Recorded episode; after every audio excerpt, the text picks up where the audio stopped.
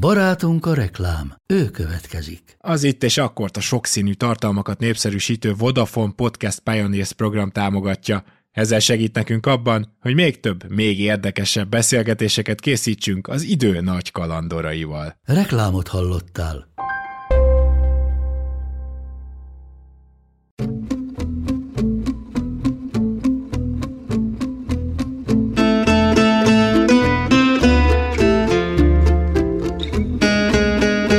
A romák helyzete ma szinte tabu téma hazánkban, holott egyes becslések szerint közel a lakosság egy tizedét teszik ki.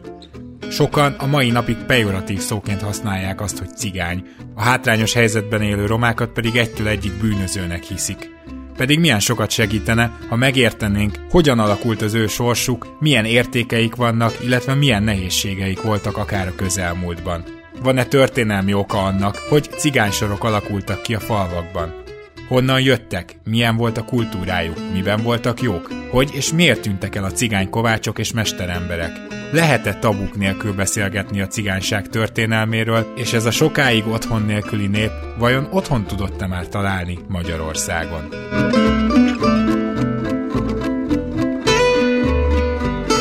Ez az Itt és Akkor podcast. Rédai Gáborral és az idők nagy kalandoraival. Amit mondunk, az történelem.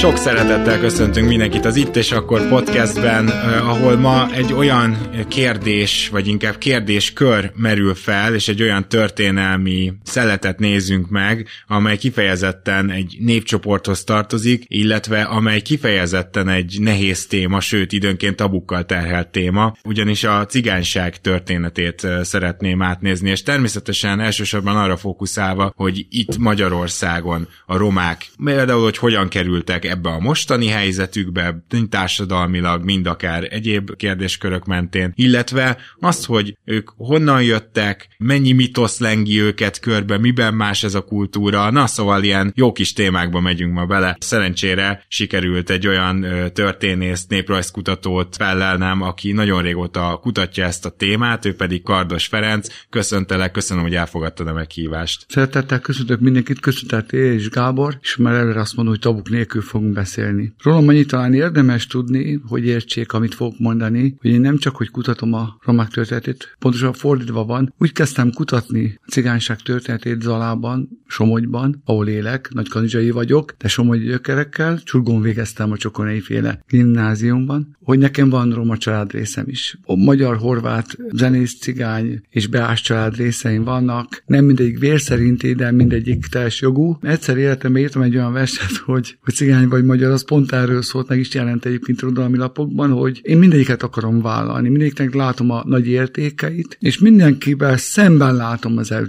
előítéleteket, a magyarokkal szemben is, a horvátokkal szemben is, a falusi parasztokkal szemben is, a romákkal szemben is, a cigányokkal szemben is, tehát tulajdonképpen azért is kezdtem el érdeklődni, mert én történelmi szakon végeztem valamikor főiskolán, aztán könyvtáros vagyok 36 éve, és amikor elkezdtem a történelme tovább menni a tanulmányom során, akkor azt gondoltam, hogy itt egy nép, hát együtt zenélünk, együtt éljük meg a szokásaink egy részét, és nem tudok semmit, semmit. Csak akkor ez a felismerés juttatott el arra, hogy, hogy az eltén néprajszakra járjak, vagy hogy a, amúgy nekem régóta irodalmi barátaimmal elkezdjek a roma közéletben, közösség tudatban, majd elmondom, hogy miért így fogalmazok, kutakodni, mert hogy itt tulajdonképpen nagyon furcsa nép, pozitívan furcsa, tehát egy nagyon speciális, uh-huh. felfogható, történetek felfogható népről van szó, nemzetiségről van szó, teljes joggal, de mégiscsak speciális az összes többiekhez képest, és ezt nehéz megfogni. És tulajdonképpen még annyit előjáróba, hogy mindjárt az első kérdés, hogy van egy cigányság története, vagy romák története. Roma cigány ügyben szerintem rá fogunk. De nyugodtan, tehát ez rögtön meg akarnám kérdezni, hogy most roma vagy cigány, hogy Ezt mindjárt is mondom, is de akkor először az, hogy ez a történet, ez arról szól, és Magyarországon ezt fusz, muszáj hangsúlyozni, nem csak Magyarországon, hanem olyan államokban, ahol van állam. Tehát, hogy a népek túlnyomó többsége nem rendelkezik államokkal, és nem rendelkezik felépítményekkel. Nincs romai akadémiájuk, nincs szervezett iskolarendszerük, van oktatásuk, de nincs egy iskolarendszer, nincs szerzett honvédségük, tehát sok minden nincs, és ezek a népek nálunk történelmi Magyarországon például a besenyők, a, az ide beköltözött kunok, az ide beköltözött jászok, az ide beköltözött barsányok, berények, és még sorolhatnám, tulajdonképpen beolvadtak. Cigányság nem olvad be, a roma nép nem olvad be, de tulajdonképpen azért onnan kell kiindulni, mondjuk az ő történetükről beszélünk, akkor nincs uralkodó történet, nincs közigazgatás történet, nincs hat történet, és ha valaki végig gondolja, hogy mondjuk 18 es korig mit tanult történelemből, akkor 80%-ban ezeket tanulta, és csak 20%-ban tanult arról, hogy hogy él a paraszt. Igen, igen. Hogy igen. él a kézműves, hogy él a roma kézműves, és hogy él a roma kereskedő, vagy a vándor, roma szolgáltató iparos, majd ezt is kibontjuk. Tehát tulajdonképpen egy olyan különös népről van szó, amely a történelmnek olyan példába ért Magyarországra, amikor már ezek a vándornépek, a korábbi vándornépek beépültek. Letelepettek. Letelepettek, és be is épültek a társadalomba. Nagyjából elvesztették nyelvüket, mert jó van kummi atyánk, de nem élő nyelv.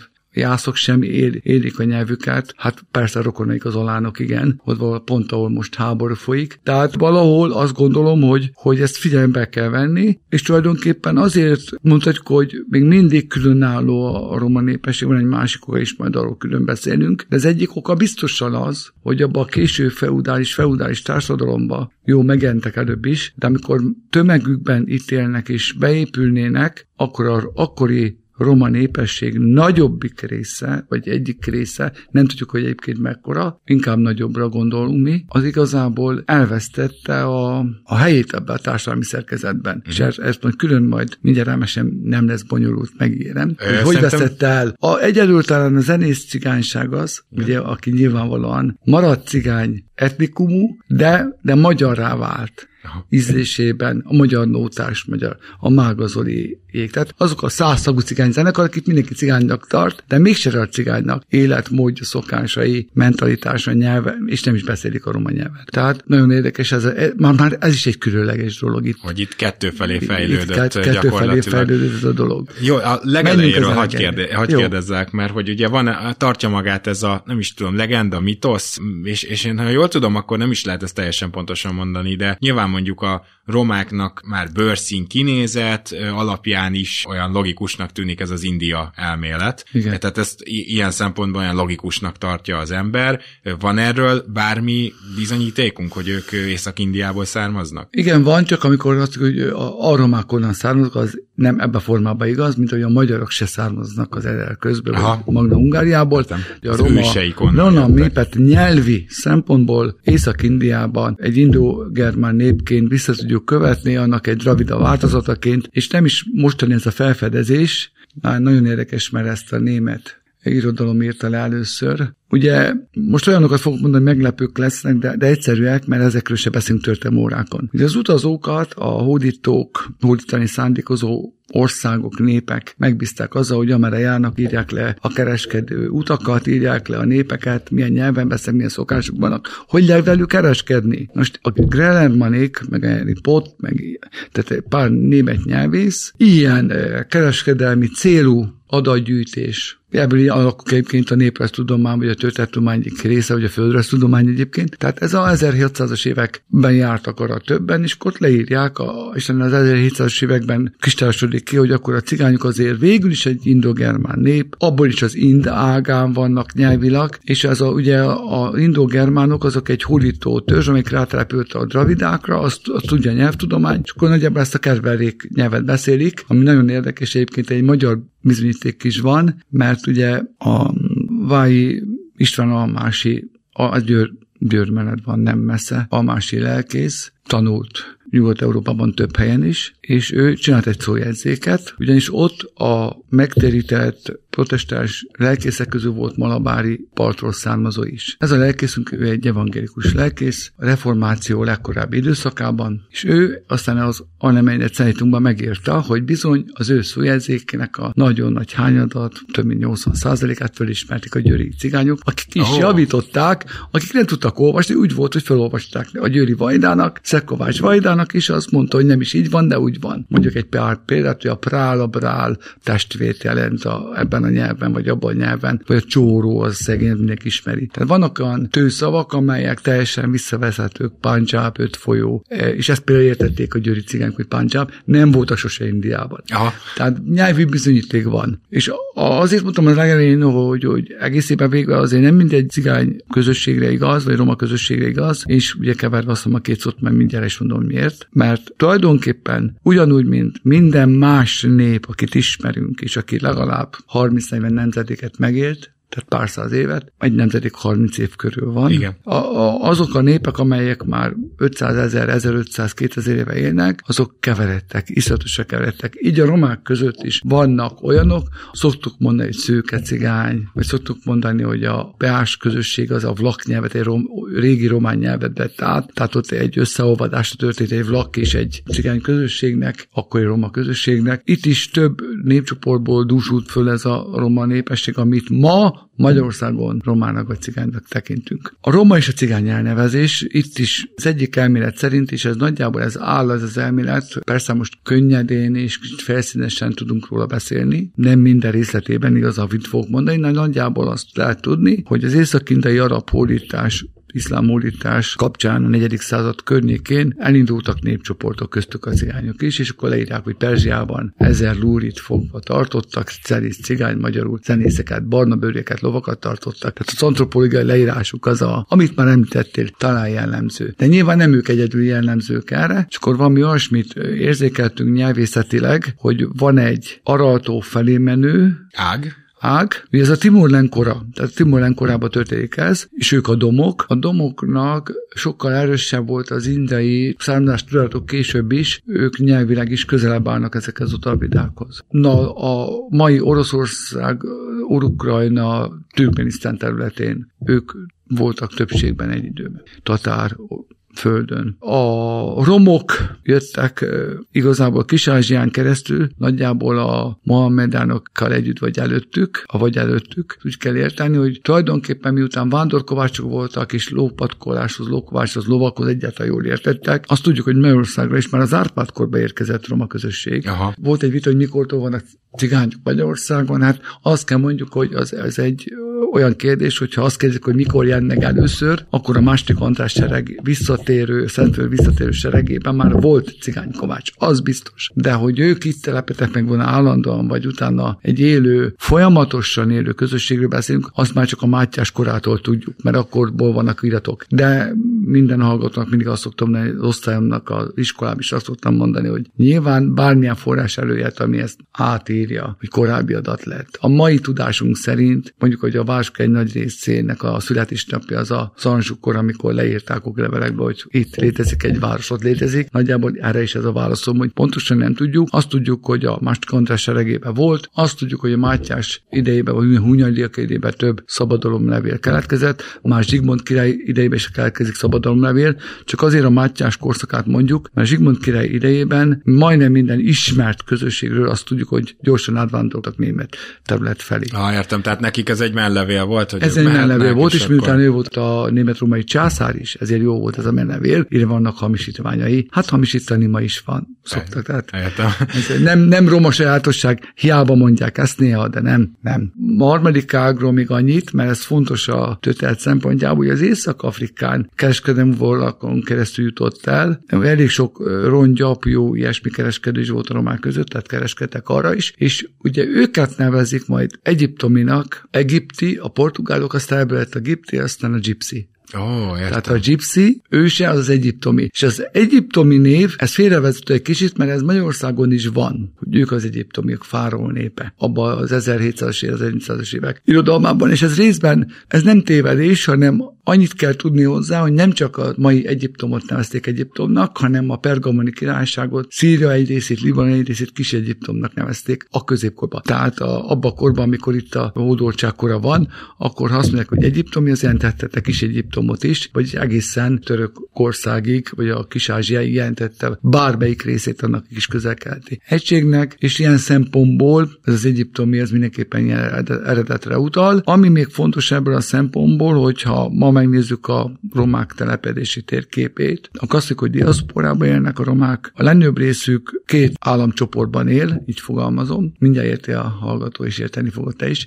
De az egyik az a, a magyar királyságnak a balkáni területén. Tehát Románia, Bulgária, Szerbia, Magyarország. Ez a tömb, ez is ez egy tömb. Tehát e, például Romániában, főleg az erdélyi részen, illetve Párciumban, tehát a magyar lakta vidéken. A Balkánon is inkább a magyar királysághoz tartozó vidékeken. Értek, még több szabadságjuk volt, itt annyira nem voltak küldözve. Magyarország, a magyar királyság egyébként nagyon sokáig egy kifejezetten pozitív álláspontot foglalt el a romákkal szemben. Ez csak a Mária Terézia korszakában felvilágosodásnál változik meg, de az sem teljesen negatív, csak ők annyira rendet akartak tenni sok mindenben, hogy mindenkibe állampolgárt csinálni, egységesíteni. Na, arra majd hát, kitérünk, ugye, hogy ez hogy sikerült, és mind sikerült. Sikerült, így van. Tehát Még tulajdonképpen a másik, a másik nagy tömb pedig a, a spanyol, portugál, marokkó, Észak-Afrika. Ez mondjuk a, aki a flamengót hallgatja, az akkor tudja, miről beszélek, hiszen flamengo zenét kitaláló cigányság. Ők ott állam alkotók délen, a Mórsvidéken. És ő, tulajdonképpen ott már annyira összeolvadás történt. Őket nevezzük mi innen, ugye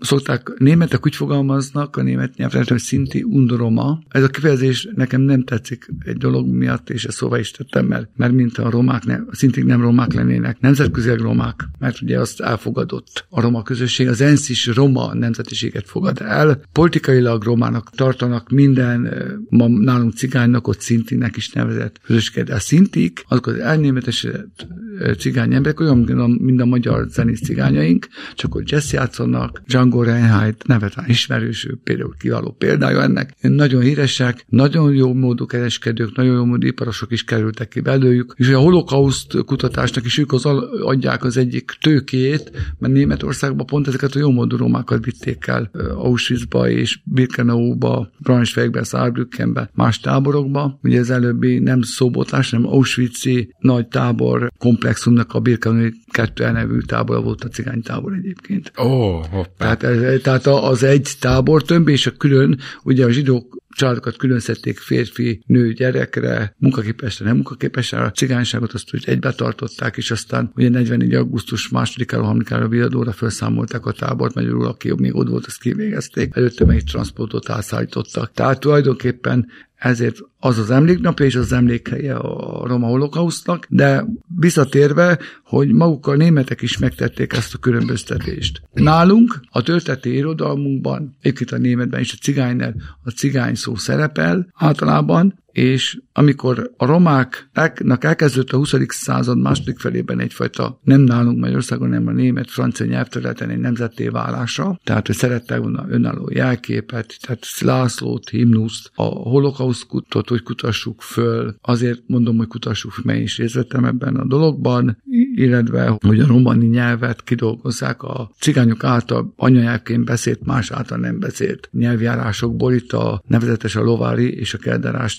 üsfoltozók nyelvjárásából lett ez. Azt lehet mondani, hogy Magyarországon, Lengyelországban a lovárit beszélik inkább, Észak-Európában, meg Franciaországban a kelderást, de a kettő nagyon hasonlít. Tehát ebből ja. alakult ez a cigány irodalmi nyelv, amit romaninak nevezünk. Ebben a nyelvben a rom a férfi, a romnyi az asszony, a férfié, a roma az pedig az emberek férfi emberek, férfiak. Ugye ez is mind a magyar is egy, az egy férfi társadalom volt. Tehát ilyen szempontból az ön elnevezés teljesen logikus, hogy mi emberek vagyunk, mondják a romák, ezért vagyunk mi romák. Viszont amit már pár mondattal ezelőtt említettem, hogy nem minden közösség beszélt ezt a nyelvet, beszéli ma már. Ma azt mondjuk, hogy ha a roma nemzetiségi számolást nézzük, akkor 350 ezeren vallják magukat romának, ami még mindig alul van, mert, mert a mi számításaink szerint, ami korrekt, hiszen mi közösség szerint tudjuk. Például organizálásában tudjuk, hogy ki roma és ki nem ment el szavazni, az inkább 800 ezer. Ja, tehát kb. 800 ezer roma van. 800 ezer millió között van valahol. Igen. Ugye ez mindig változhat, mert ki, identitás szabad. De mégis én azt gondolom, hogy aki... Te például három helyre is beírhatnád magad. A, abszolút, igen, igen. És ez nem is baj egyébként, de azt gondolom, hogy az a srác, mondjuk, aki nem vallja be, de ő cigánytelepen él, Zala Karos újfaluban, pont a rokonságomból van az egyik ilyen családot, ott volt egy vitám erről. Ő hiába írja, hogy magyar, őt mindenki cigánynak tartja, a rokona is, nem cigányok is, és ilyen szempontból nyilván, hogy beleszámoljuk a közösségbe. Ez egy külön kérdés, hogy ki mit vállal, de a, a közösségi szinten mindenki tudja, hogy ki az a kör, 800 ezer. Ennek olyan, ö, szokták mondani, hogy Kemény István idejében lemérték, akkor ugye 21%-kal beszélt a szlovári vagy olácigány nyelvet, uh-huh.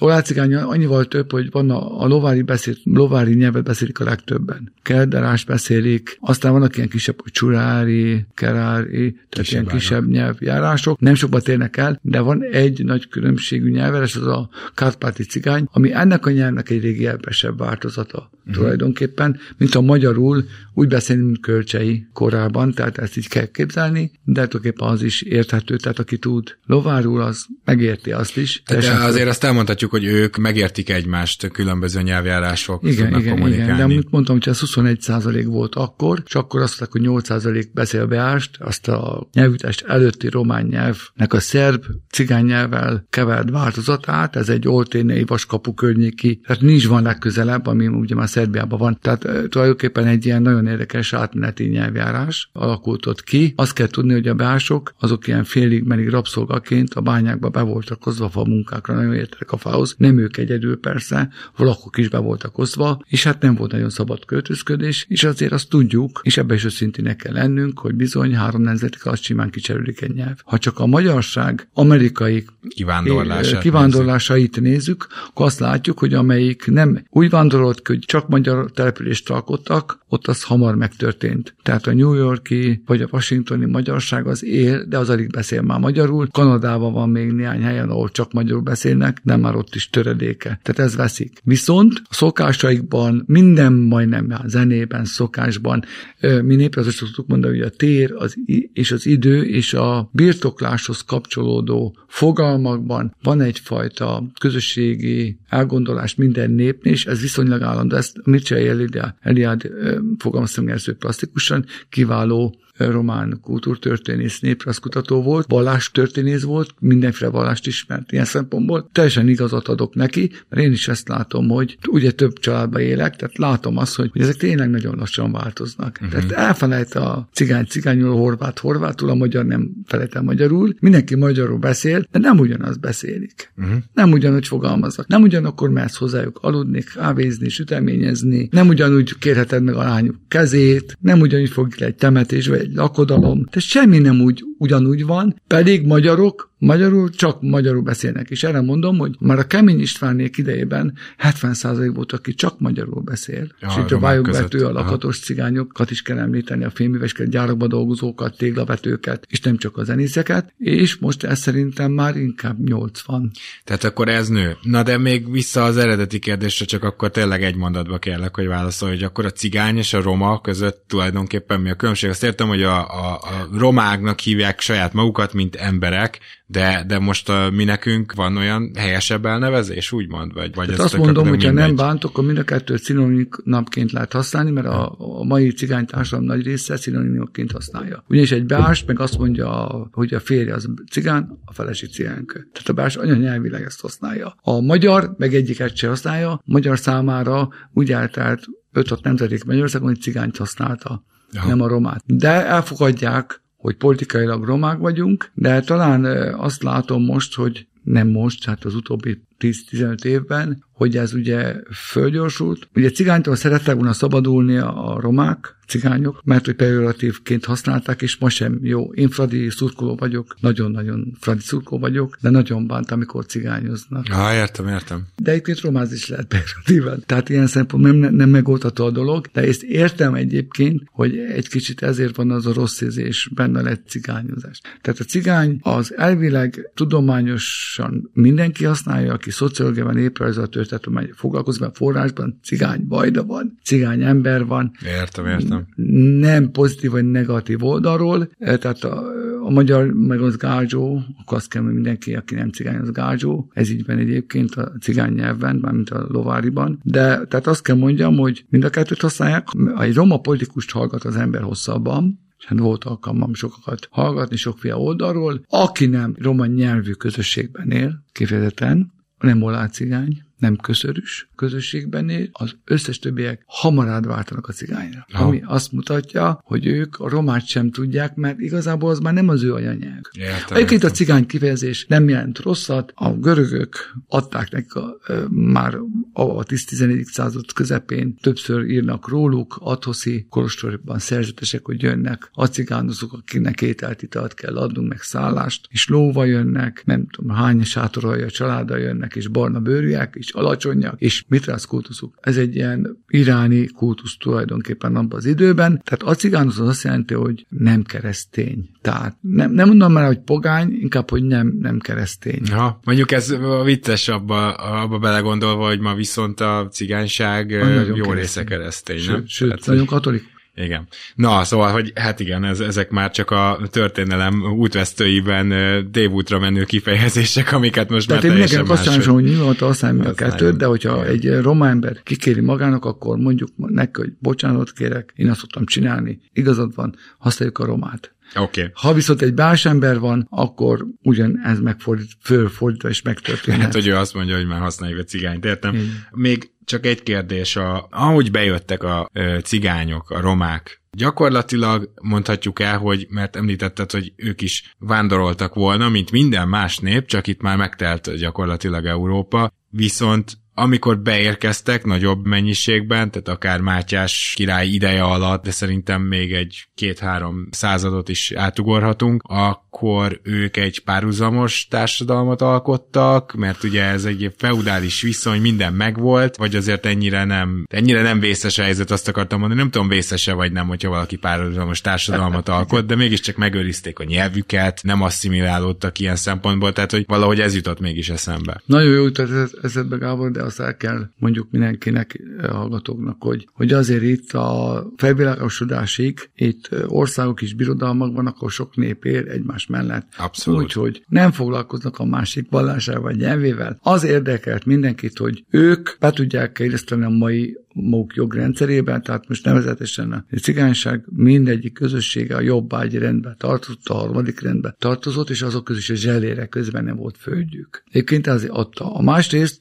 abban a korban, amikor ők bejönnek Magyarországra, és itt forognak, élnek Magyarországon, akkor elég sok vándorközösség van, nem beszélve arról, hogy a törökök ide-oda rohangálnak, nem csak a katonák, hanem a kereskedők is. Tehát a balkán népek közül a szerbek is kereskednek, a görögök is kereskednek. A görög kereskedők voltak a legjobb kereskedők egyébként abban az időben. A zsidóság is elkezd már kereskedni, de még nem olyan nagy számban, majd csak a török után, mert ugye ők nyugatról kezdenek el jönni igazából. És akkor a romák pedig saját közösségükben vándoroltak? Tehát Saját úgy képzeljük el, közösségben hogy akár vándorol. 100-200 ember, több család közösségként Igen, igen, igen. vándorol? Így kell elképzelni pontosan. Tehát úgy van, hogy tulajdonképpen mi most azt látjuk, hogy háromfajta vándorlóközösség volt a középkorban. Mondjuk, hogy nem is a középkor, nem jó ez a középkor, mert történészileg némileg már újkor. Tehát azt mondjuk, hogy a, ha az első világháborúig szemléljük a cigányság életét Magyarországon, és nagyjából addig hiába volt 48-49, az állapotokon sokat nem változtatott, mert szabadok lettek jog szerint, át földjük addig se volt, és azután És sem azután lett. sem, igen. Lett, zenész cigányok ugye beilleszkedtek a társadalomba, úgyhogy zenéltek, szolgáltató zenéltek a vendéglátóhelyeken. Nekik gondolom egy idő után lett saját lakásuk, Persze, otthonuk. egzisztenciájuk lett. Igen. A kovács cigányok egy része nagyon hamar beívódott, őt is felszívta a magyar társadalom, tehát ha azt mondjuk, hogy az 1700-as években bejött a cigányságnak, a fele az felszívódott, az asszimilálódott.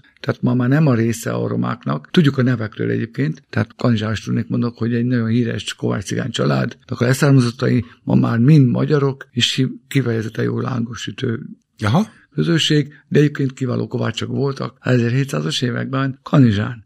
Még úgy is, hogy a C-ben nem vették föl őket, de a C adott nekik megrendelést, ami egy nagyon nagy dolog volt. Az az érdekes, hogy Győri Szekkovács cigányság nagyon fontos, ebben a szempontból az újpesti, itt Budapesten vagyunk, az újpesti szekkovácsok. A szekkovácsok egyrészt nagyon sokféle szeget csináltak, de legfontosabb a hajószeg volt, mert a, ugye Győrbe, Esztergomba, Pesten csinálták a bárkákat, és ezeket a hajószegeket kovácsolták. Akkor ugye középkorban sok helyen állválnak kovács munkát, ami szerint, hogy ők a hóhérok is, mert ugye a kovácsokat néha megkérték hóhér munkára is. Hú. Ami ugye jobb nevű Kovács nem szívesen vállalt el, és akkor a perifériáról kerestek embereket. Egyébként persze a kivégzésnél most olvastam egy ilyen iratot a nagypali egyik leírásából, látott legalább 15 ember közelem működött, és kapott fizetést, és ebből egy-kettő volt csak roma, tehát nem lehet rájuk fogni. De minden esetre azt kell mondjuk, hogy az a, az akkori tehát a dualizmus kori társadalom végéig a cigányság többsége egy örökké van bevándorlás, az a másik dolog, hogy mindig ezt elfelejtjük. Akkor mondják, hogy 600 éve nem tud beilleszkedni az a cigány. Hát az a cigányság, aki 600 éve itt az beilleszkedett. Az már rég beilleszkedett. De az első világháború forgatagában részben Trianum miatt rengeteg roma közösség jött Magyarországra. Aha. Aztán második világháború megint. Aztán a, a, valaki a horvát szerb háborút néztek 90-es években, akkor megint. Értem. Tehát itt örökké van utánpótlás, akik nem beszélik, csak a nyelvüket beszélik. Na és akkor egy összefüggés kell itt azért látni hogy azok a cigány közösségek, akik letelepedtek, vagy részlegesen hosszabb időre el tudtak telepedni, és mindjárt akkor visszatérek arra, hogy mi az a három, azok hamar be tudtak illeszkedni, nem asszimilálódott mindenki beállság, nem asszimilálódott, megtalálta a helyét, falu mellett ért, teknődvájt, ők teknődvájnak is nevezik ezért. Ezek a mai ilyen, bocsánat, hogy így mondom, de Aranyos roma nyomortelepeknek akár az elő. Igen, igen, így van. Elődjei? Így van. Viszont a gyorsan vonuló kereskedő, meg a vándoripart csináló cigánysága az viszont nem cserélte el a nyelvét, mert nem kellett, mert ők gyorsan mentek, ők inkább magukba voltak. És a vándoriparról egy mondat, hogy tulajdonképpen valami olyasmit mondtál az előbb, hogy talán nem volt olyan nagy baj, nem volt nagy baj Magyarországon, mert a dualizmus koráig, az iparosodás koráig nagyon nagy szükség volt a vándor kézművesekre és kereskedőkre. Uh-huh. Méghozzá azokra, akik olcsón kereskednek és olcsón kovácsolnak, használt anyagból. Mert alig volt vas a falvakban. Tehát egy ekének csak az éle volt, meg a csoroszjájavas mondjuk, vagy a kapának csak az éle volt. Vas. Értem. Tehát tulajdonképpen, amíg el nem jön a tömegtermelés, ami tönkreteszi ezt a kézműipart, egyébként is az asztalos ipart is, a magyart is, megjegyzem, addig a drótos tót, mert a drótozó, fordozó cigányember, aznak mindig volt munkája. Pont én összeállítottam egy zalai hát forráskötetet, 330 forrás van benne, és ott van egy Kozák Nóta nevű cigányember, akinek két sátora családja van, ez volt az egység, tehát ez az úgy 25 ember, amiből 8-10 felnőtt. Azt jelenti, hogy együtt kovácsoltak, együtt jártak a falvakat, elfogták őket, ilyen mondanám majd vizsgálati fogságban, mert a Egerszegi vásárban, Zalaegerszegen eltűnt a, az Alispának a pénztárcája, aztán végül meglett a pénztárca, és nem is ők vitték el, az is kiderül, de az a kiderül, hogy kértek igazolásokat. És ez egy nagyon jó forrás volt, mert azt látni, hogy két naponta mentek tovább, és megcsináltak egy kis kört, és erre mondtam, hogy de vannak olyan roma közösségek, akik nagy köröket, egész országokon keresztül köröket mennek, ilyenek a cirkuszosok, a mutatványosok, ilyenek a zenészcénának egy része, akkor vannak, akik kiskörbe meg tudnak érni, mert ők se akarnak állandóan váltani, és nagyjából 15-20 falu eltartott egy ilyen cigánycsádot Kovács munkával, és ez Őket a cigány... befogadták, vagy saját sátrakkal? Saját sátokkal általában a csárda vagy a Kovács műhely mellé telepettek engedéllyel, engedélyt kértek a bírótól, és általában élelmiszerért dolgoztak, tehát nem is pénzre nem cseréltek. Értem. Tulajdonképpen annyira értek meg, mindegy zsellér egy szegény paraszt. Tehát olyan nívón értek meg, akkor ez nem volt nagy különbség. Köztük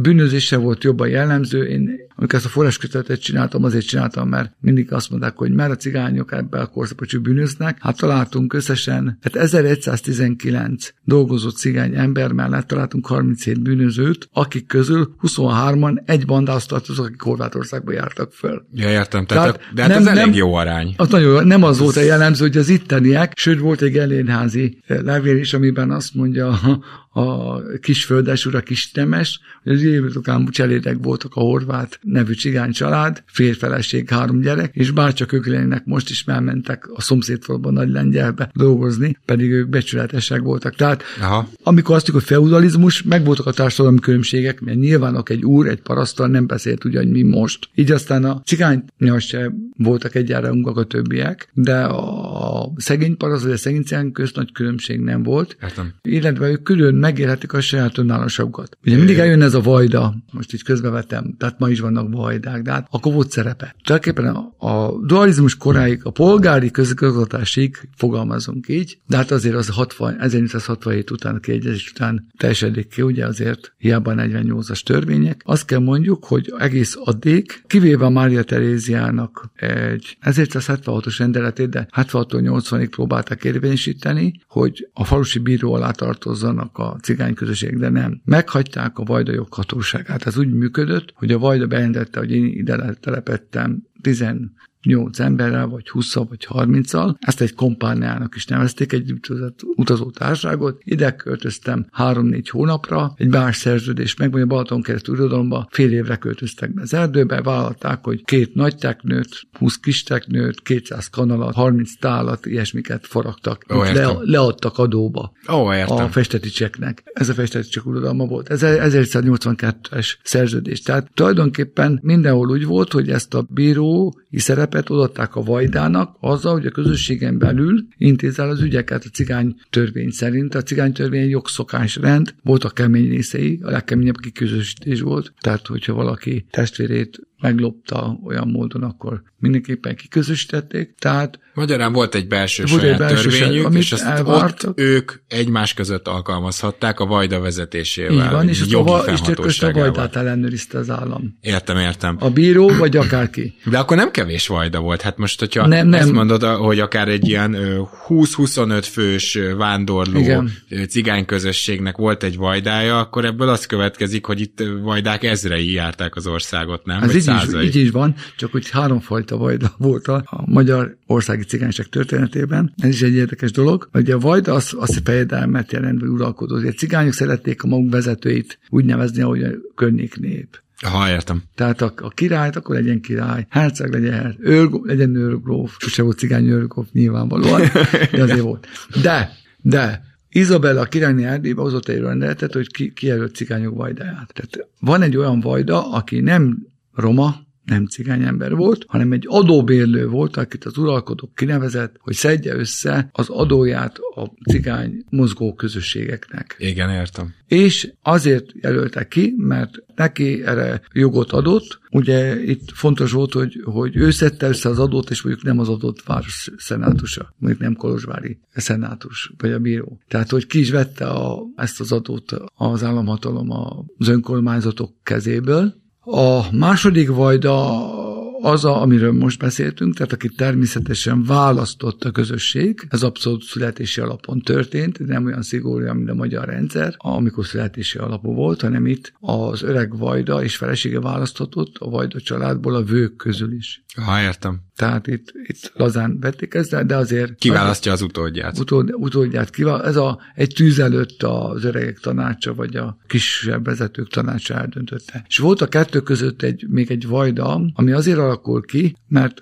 viszont sok helyen, ugye több nagyobb városok, mert több ilyen kis cigány közösség volt, és itt minket nem kell tárgyalni, és akkor úgy gondolta a város, illetve a, a rendfeltartó hatalom, szolgabíró többnyire, aztán később a rendőrség, amikor már Amikor már ilyenről beszélünk. igen. csendőrség, hogy csendőr kineveztek, hogy most te leszel a bajda, te felállsz a telepér, és akkor tulajdonképpen a cigány közösség többsége azt csinálta, hogy a vajda családból hagyta az öreg vajdát, tehát az eredetét, és kiválasztott egy, aki te leszel a mi vajdánkba, egy szószólunk. Ó. Neki nem az volt a szerepe, hogy döntsön, hanem hogy kapcsolatot tartson. Nagyon érdekes, hogy Szóvivő gyakorlatilag. szóvévő, igen. hogy ott viszont őt lekáderezték. Nagyon érdekes. van, eh, Most írtam egy tanulmányt nemrég, és ilyen döbbenetes dolog, hogy Zalaegerszegen a egyik cigány közösségben a Vajda nagyon megöregedett, már 70-en túl volt, nem tudta látni a felatait, és akkor volt egy eh, a- ebben a közösségben, nem az ő családjában egy katona viselt cigány ember, és őt szerettem a város, és a Mincenti bíboros úr még ott plébánosként is őt támogat, és ő lett a vajda. Mert ugyan gyerekkorában egyszer valami pici büntetése volt, de jó maga viseltű katonaként szeret az első világháborúban. Jó viselte magát, és rendbe tartotta a közösséget. És ő lett a vajda. Tehát nagyon érdekes, hogy ez a három vajda intézménye sokáig megvolt, aminek volt joghatóság. Aztán a szocializmusban megszűnik ez a joghatóság teljesen, akkor Na de nincs. ide ne, ne szaladjunk előre, hanem majd ezt ott vegyük Jó. be, amikor eljutunk idáig, mert most először szeretném megkérdezni azt, hogy ugye beszéltünk erről, hogy véget ér a feudalizmus, elkezdünk a kapitalizmus felé haladni, Igen, ugye igen. gyakorlatilag az iparosodással, és mondhatjuk, hogy ez ezeknek a vándorközösségeknek nem jött jól, hiszen ugye említetted azt, hogy a kézműves ipar úgy, ahogy van abban a formájában szinte megszűnt, így hát gyakorlatilag a vándorközösségeknek a vándorlás része, tehát úgymond amiből, ami alapján most elneveztem őket, pont az az, ami, ami nem tudott tovább működni, mert ahhoz, hogy a kapitalizmusba becsatlakozz, ahhoz le kell telepedned, saját műhely kell, saját bolt. Teljesen jól látod. Ugye amikor Mária Teréziáról beszélünk, ők is rájöttek arra, hogy a mozgóelemekkel gond van csak, le kell telepíteni mindenkit. Ugye, hogy a cigányok a parasztok nevezik a magyarokat, az abból adódik, hogy azt mondják, hogy ti új parasztok vagyok, ők meg a parasztok. És mivel a cigány emberek többsége nem úri életet ért, ezért ő csak parasztokkal találkozott, akikhez képest ők új parasztok. Oh. Na de ez, ez a kísérlet akkor megbukott, de később kőkeményen előjött, és ugye a, a gyáripar nem indult olyan létszámmal el még akkor, hogy nem tudta felvenni például kovácsokat se. Úgyhogy de nagyon érdekes, mert ez a korszak hozza azt is, hogy ahol sok olyan közösség volt, ahol zenéltek, és kovácsoltak is, mikor melyik jött jobban, és egyáltalán átálltak a zenélésre. Uh-huh. És akkor gyakorlatilag az ökrös Oszkázi családja, akik régóta zenéltek, de, de mindig megvolt az a Kovács oldaluk is, vagy a Berki család. Tehát sok olyan család van, ahol mind a két vonal erős volt, csak az visszafejlődött az egyik. De mondhatjuk, hogy a kézműves iparhoz köthető roma vándorló közösségek kénytelen, kelletlen ö, szakmát váltottak, és Szak- életmódot. szak- és életformát is kell váltani, vagy pedig elkezdtek kereskedni, és akkor gyorsabban vándoroltak, de akkor aztán teljesen zavartelemek lettek. Ugye a horti rendszerben, nem tudom, azt érzékelik a hallgatók-e, vagy te érzékel, de hogy ugye nincs csak jó, meg csak rossz egy rendszerben, a horti rendszerben is. És nagyon sokszor kiálltak a romák mellett, a cigányok mellett, megvédték a bíróságos őket, de ott például volt egy rövid időszak, 5-6 év, a 20-as évek közepén, tehát 26-tól mondjuk ugye 31-2-ig, aztán utána kicsit nem, aztán megint, aztán a háború miatt, aztán teljesen nem, hogy, hogy akinek nem volt ándor lakhely, azt megpróbáltak oda kényszeríteni. Aha. De, de ezt nem lehetett betartani. Ezt ugye bevándorlókkal is megcsinálták, Igen, hogyha le akarták telepíteni, A- tehát a- hogy erre azért rengeteg példa van. Rengeteg példa van, és ez néha nem a romák ellen jelenszer miatt bukott meg, mert ugye ezt is ráverik sokszor rájuk szegényekre, ez olyan, mint a parkettás ügy, ilyen elhíresült legenda, majd erről beszéljünk azért. Tehát, hogy tulajdonképpen a romákat úgy tekintették, hogy ott élnek a városban, de ugye előírt a jogszabály, hogy a város belterületére kell betelepíteni őket. Azt nem akarták. A külterületre az nem jó, mert akkor meg a kertek vannak veszélyben, mert a szegények miből élnek, hát valamit tenni kell. Aha.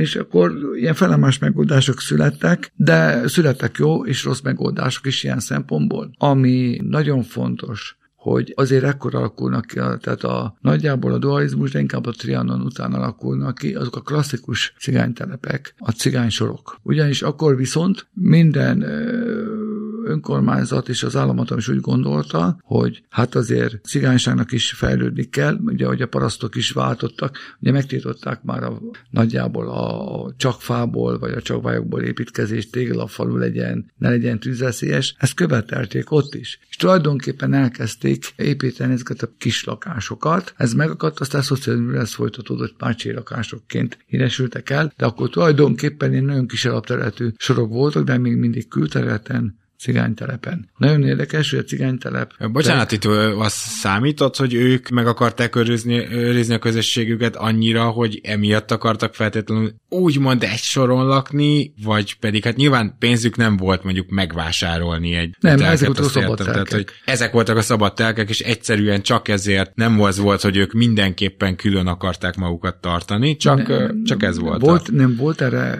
példa, hogy ők maguk akarták külön, de 90%-ban az én általam ismert telepek is több mint 200 telepről beszélek. Igen. Ugye az alaiakról mindről írtam már. Az tulajdonképpen az volt, hogy ők szerettek mindig alapvetően források visszfolyása közelébe telepedni, vagy elhagyott majorokat, százfőzdét, vagy épületeket birtokba venni, korpapáron volt az elhagyott százfőzdéhez. Százfőzdének volt egy jó tulajdonsága, hogy a százfőzdéből kijövő melegebb víz, az melegebb volt, és volt néhány gyümölcs, amit puszétát adott. Hát ilyen egyszerű, szegény uh-huh. dolog. Szegénységügy is volt közte.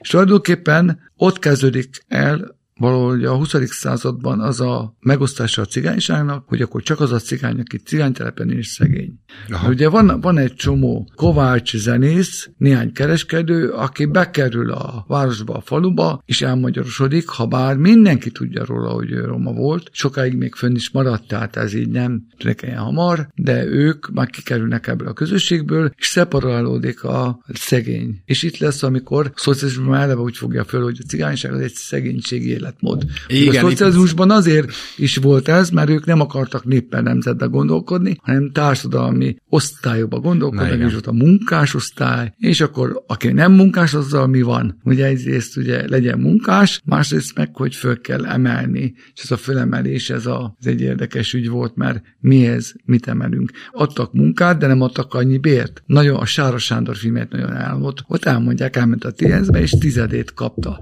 De most... Azért kapta tizedét, mert cigány, vagy azért kapta, mert mindenki, aki nem volt munkás és, és ilyen szegény telepeken élt, vagy aki ilyen körülmények között élt, tehát ehhez a nem létező alacsony osztályhoz tartozott, az a tizedét kapta. Hát szerintem azért, mert cigány, mert uh-huh. a mhm. kettő közt is volt, tehát hogy mondjam, ak- akkor fogalmazunk pontosabban. Tehát, ha egy férfi száz egységet keresett, Igen. akkor abban a világban egy nő csak 70-et, Igen. 60-at. Igen. Akkor abban egy perifériára került nő, férfi az 50-et, 40-et, és ahhoz képest kapott 30-et egy cigány. Értem. Hát most nyilván a hallgatók, ez a mai világban nehéz érteni, hogy a régi parasztársadalom is nagyon egymást megítélő volt. Tehát volt a gazdag paraszt, a szegény, volt az evangélis katolikus, ezek egymásra se beszéltek néha. Nem, hogy még akkor a romákat közénk Ez egyszerűen csak egy másik réteg volt, amit ők nem engedtek be maguk közé. Nem engedtek be, illetve azt látták, hogy annak a cigány embernek még ez is egy hatalmas bér. Hát Tehát, ma is ez van, amikor ide jön egy, bocsánat, egy német autógyár, mondjuk, vagy de, de hogy pont, India, igen, na jó, India meg ugyanez. ugyanez, ugyanez. Tehát, hogy, ez szociális felfogás. Mondok egy példát rá, jó? Nagy Kanizsán olyan szép a történet, szocializmus.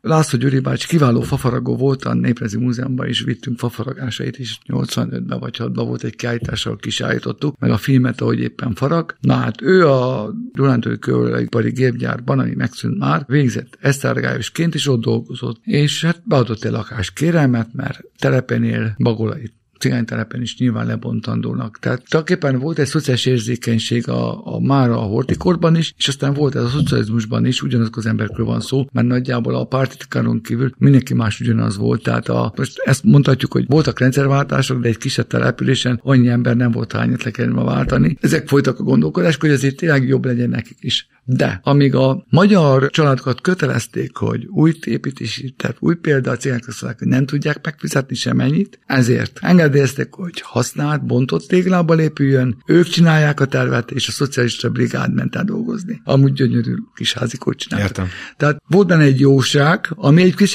az integrációban, visszacsatolok. Ebben a szocialista közegben elindult egy új integrációs folyamat. Tehát ha valaki, sokszor mondják, és igazuk van, hogy miért alapvetően baloldali bátor a cigányság. Nem azért, mert nem Szent Istvánba hisz, vagy mit tudom, ilyennel foglalkozik. Nem. Egyszerűen azt kell látni, és ilyen szempontból párhuzamos a történet magyarral, nem ugyanaz. A cigány nép történetében, ahogy az a fogalmazta, a szocializmus alatt jöttek ki az erdőből. Ezt az a bíró fogalmazta. Értem. Tehát, hogy őnek egy akkora lépés volt az, ami egyébként a mi szemünk, tehát a magyarság szemében meg egy visszaszorított kis lépésnek tűnik. Értem. Hogy ők mondjuk kettes ők, szintről négyesre léptek. Igen. De nekik az dupla, helyett, akkor, de nekik de nekik az, az egy hatalmas volt. szín volt. Igen hát egy egyáltalán biztos megélhetés, tehát egyáltalán beszélő viszonyba kerültek a társadalommal. És ilyen szempontból higiéniában nagy erőlépés volt, iskoláztatásban nagy erőlépés volt, mert akkor már be tudtak járni az iskolába, és muszáj is volt nekik. Tehát valahol ő szocializmus képük, az tényleg azt mondom teljesen jogosan pozitív, mert ők akkor érkeztek meg a magyar társadalomba. És még egy dolog történt, de ez már 56 után, amikor az iparosodás elindul a 60-as évek 68 új gazdasági mechanizmus, ez fölgyorsul, akkor kialakul egy olyan szakmunkás réteg, amelyik adja a későbbi cigány értelmiséget, mert azt kell mondjuk, hogy az a roma értelmiség, aki orvosként, festőként, íróként, politikusként, államtitkárként ma ott van, a 90%-a az ebből a szakmunkás rétegből jön ki, vagy önmaga, vagy a családja. Mert nekik már volt esélyük. Mert volt esélyük, elmenni nekik már voltak magyar támogatóik, aha, aha. ott már olyan, tehát ez amikor megismertek egy népet, és nagyon fontos ez a lépés, mert amíg a cigánytelepen voltak, volt egy saját szuverén életük, voltak pozitív-negatív szokásaik, de magyarok számára teljesen érthetetlen volt a dolog, és ők sértették a magyarokat. Értem. Hogy ők mit akarnak. És ebben nem rossz indulat volt legtöbbször, Aha. hanem egyszerűen nem nem értették. Tehát a lány szöktetés mai napig van, tehát nem érték, hogy miért vagy. Vagy ez a, ugye ez a törvény előtt 18 év is az, hogy hogy van a romáknál. Nem azért, mert nem felelt, mert felelőtlenek, nem. Hanem, hanem egy másik, egyébként minden afrikai népnél is ezt leírhatjuk, vagy minden. Hát Európában egyedül nem írható le ez a jelenség, hogy értem, vannak népek, értem. akik később érnek egy fejlettségi fokra, és ha átugranak, az nem azt jelenti, hogy mindenben átugranak. Lehet, hogy mobiltelefont használja, de hogy a, az étkezés szokásai, vagy a rokonsági szokásai nem változnak, az biztos. Értem, értem, Érted? értem. Jó, adásidőnk vége felé járunk. Három kérdést szeretnék. Az elsőre valószínűleg gyorsan tudsz válaszolni. Az 56-os forradalomba már mint magyarok is részt vettek? Ez szerintem érthető így ez a kérdés Abszolút értető, és nagyon jó a kérdés, örülök neki, mert igen, részt vettek. Ha. És abba kell belegondolni egy olyan nép, akit 44-45-ben elviszik a nép egy részét koncentrációs táborokban, az 50 kiáll a magyarok mellett. Hát nyilván itt arról van szó, hogy ez a 44-45-ös, 43-45-ös húzoltatás, mert előtte inkább jogi megkülönböztetés volt, nem volt népakarat, én nem hiszek abba. Tehát én nem hiszek a bűnös nemzetben, egyáltalán nem hiszek, mert azt gondolom, hogy a szabadságfoka, és akkor bevezetek egy fogamat, és én ezt mindig használom, az a szabadságfok, hogy neked abban az élethelyzetben egyáltalán van egy döntés lehetőséged. Igen. Ha nincs, akkor esélytelen vagy. Én azt vallom, azt hiszem, hogy a, a Don kanyarba elesett magyar katonának az Auschwitzban meghalt zsidó, vagy a Szarbükeben meghalt, vagy a Dachauban meghalt cigány fogvatartnak a szabadságfog ugyanúgy nulla volt. Nulla. Aha. Tehát nem tehetett róla. És ilyen szempontból 56 ba persze, hogy a munkás romák, és akkor nagyon sok lakatos volt, és, és ezek a romák kiálltak, és nagyon, eh, nagyon szép, hogy kiálltak, főleg a Korvin közé sok között volt. Kicsit van egy érdekes történet, ha már erről beszélünk. Ez amikor azt mondom történészként, hogy nem kell mindig méricskélni. Ugyanis van ez a Szabó Ilona ügy, egy mondatban elmond, tudom mondani. Az a lényeg, hogy mindenki tudja, minden, minden korabeli forrás szól arról, hogy egy hat hónapos terhes fiatal, asszony 15-16 éves körüli meghal gyerekkel együtt. Ezt Szabolyin alaként azonosítják a Korvin közben, vagy a szénatéren szem, van is egy kis táblája. Ezt a Politikai Foglyok Szövetsége, PAFOSZ, az 56-os egyik szerzet, és a romák, román között közösen állította az önkormányzata. Tehát nem arról van szó, hogy valaki kitalálta. Erre volt egy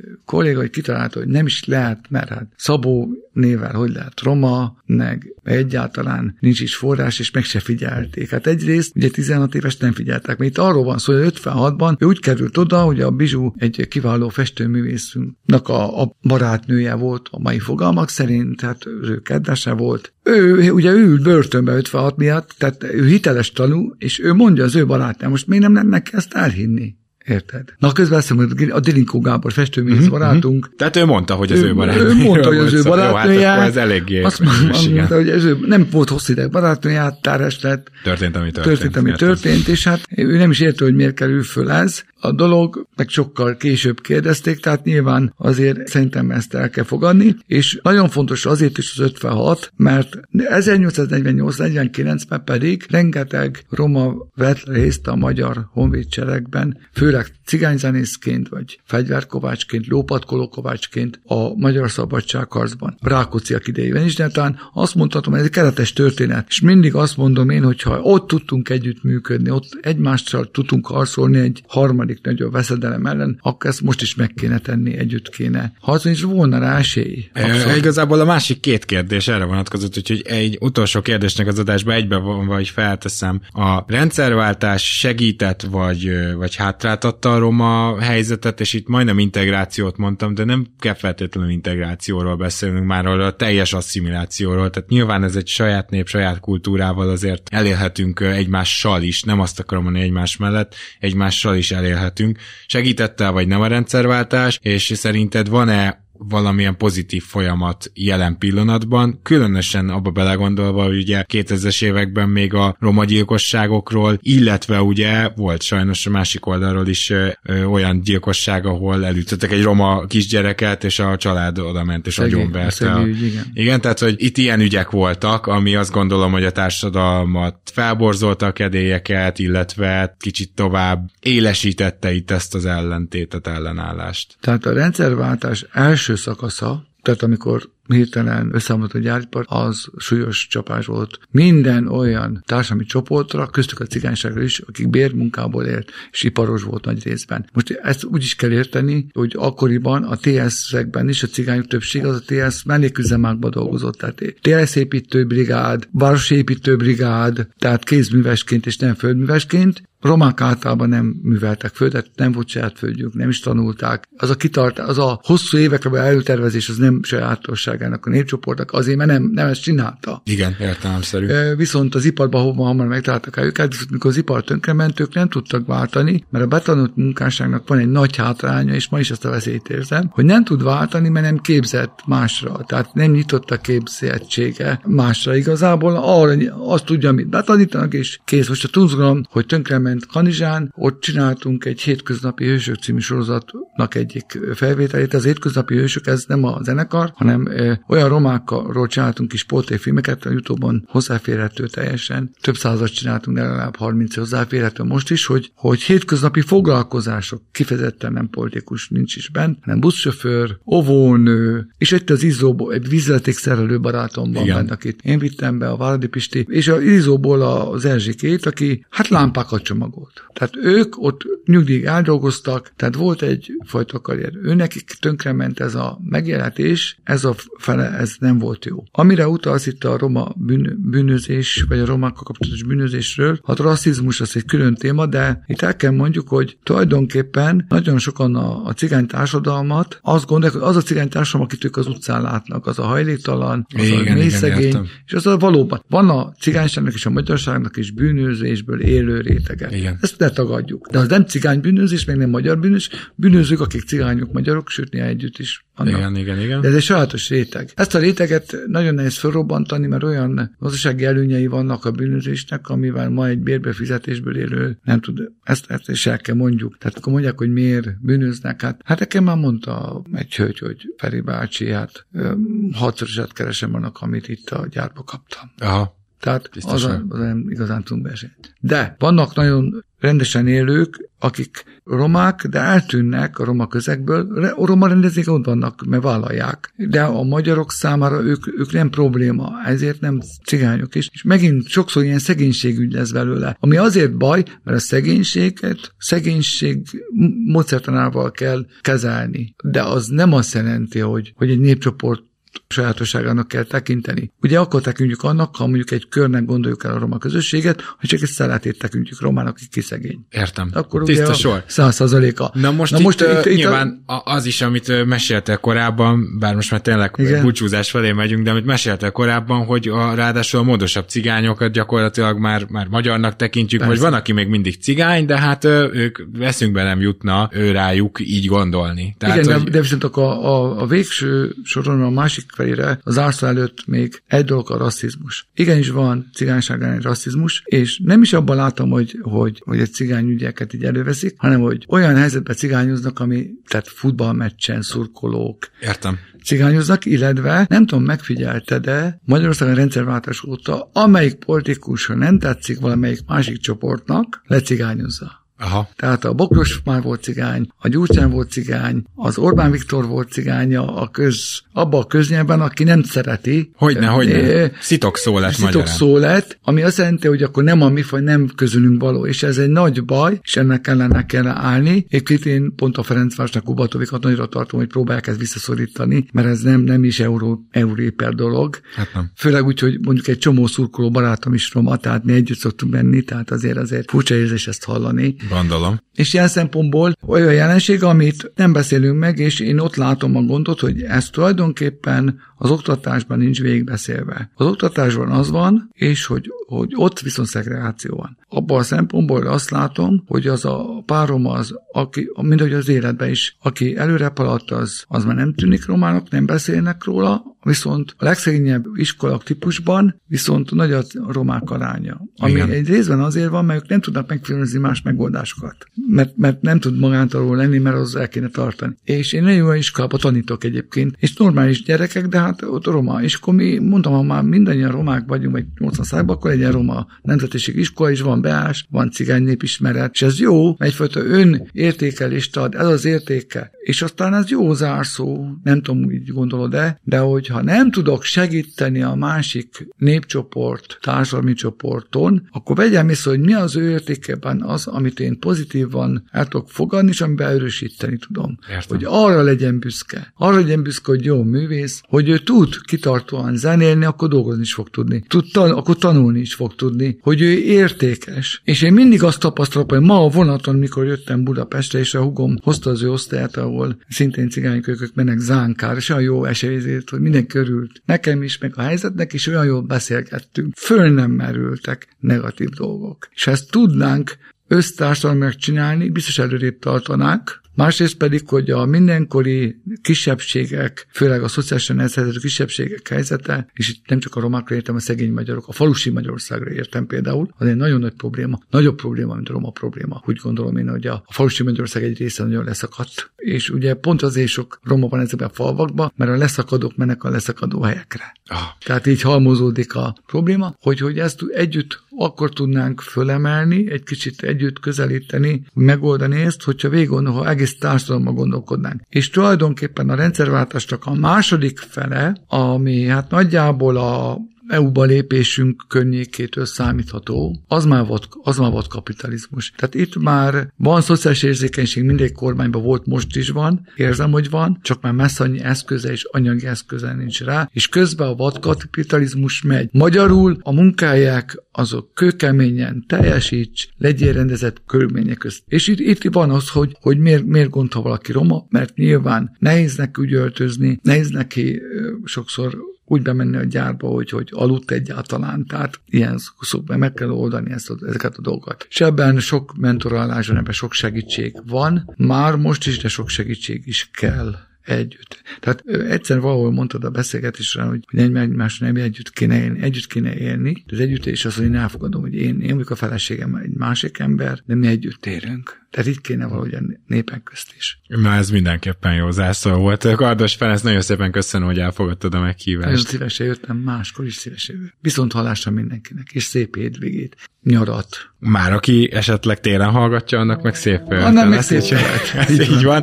Kedves hallgatók, remélem, hogy ma sokat tanultunk, én mindenképpen. Búcsúzik Rédai Gábor, illetve a segédszerkesztő Katona Csaba, valamint Román Balázs és Hampuk Rihárd, két producerünk, és hát ne feledjük el azt, hogy amit ma mondtunk, abból tényleg tanulhatunk is, és azt sem, hogy amit ma mondtunk, az már történelem.